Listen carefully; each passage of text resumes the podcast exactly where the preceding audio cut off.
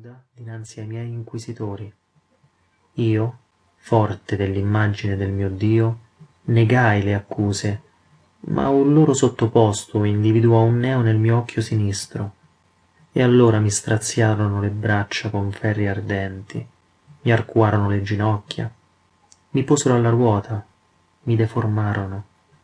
Infine mi segarono via le mani e sigillarono le ferite col fuoco. Sconfitta nel corpo, cedetti.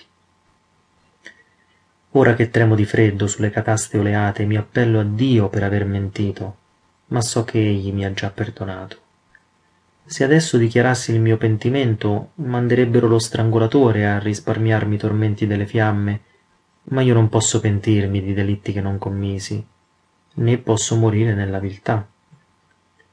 Non voglio mancare di rispetto a nessuno, ma ora proprio non ce la faccio ad ascoltare il vescovo che insinua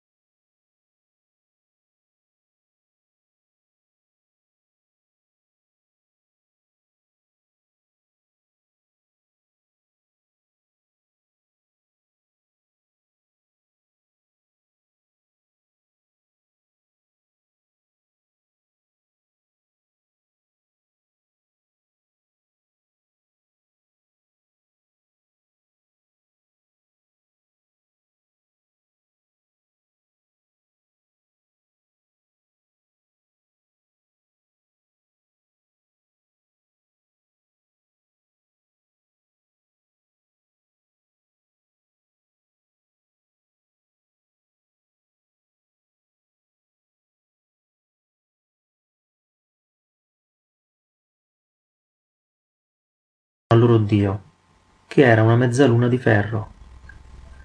Mia nonna riuscì a fuggire insieme a mio nonno. Non ho memoria di mio nonno, né mia nonna e mia madre mai ne fecero voce. Tuttavia, e forse i segreti non resistono al sangue, ho l'intima certezza che fosse uno di quei cavalieri. Dopo aver calpestato la steppa, raggiunsero questo luogo. Sul colle del pastore, fuori città, con amore e sacrificio costruirono il focolare e attorno alzarono le mura familiari e il tetto. La notte, con lo sfrigolio dei grilli, teneramente si amavano. Poi mio nonno morì. Mia nonna è sempre vissuta lì, quasi sconosciuta ai cittadini e al borgomastro. Aveva l'orto, qualche capra e nella solitudine accusava la cecità incalzante, anche se non sembrava soffrirne.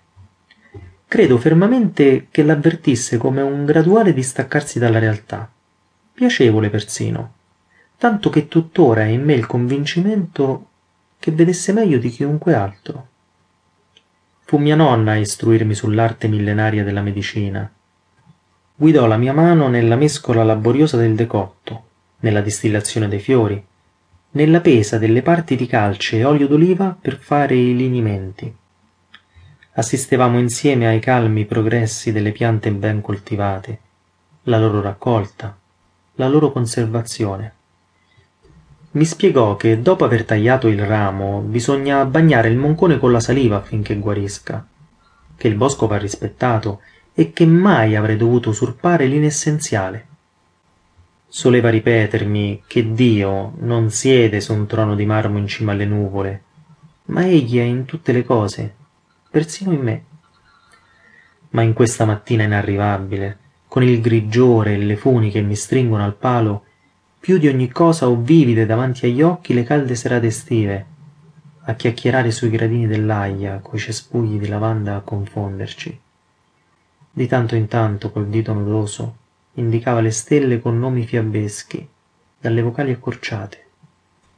Il loro eco elegante ancora mi risuona nelle orecchie.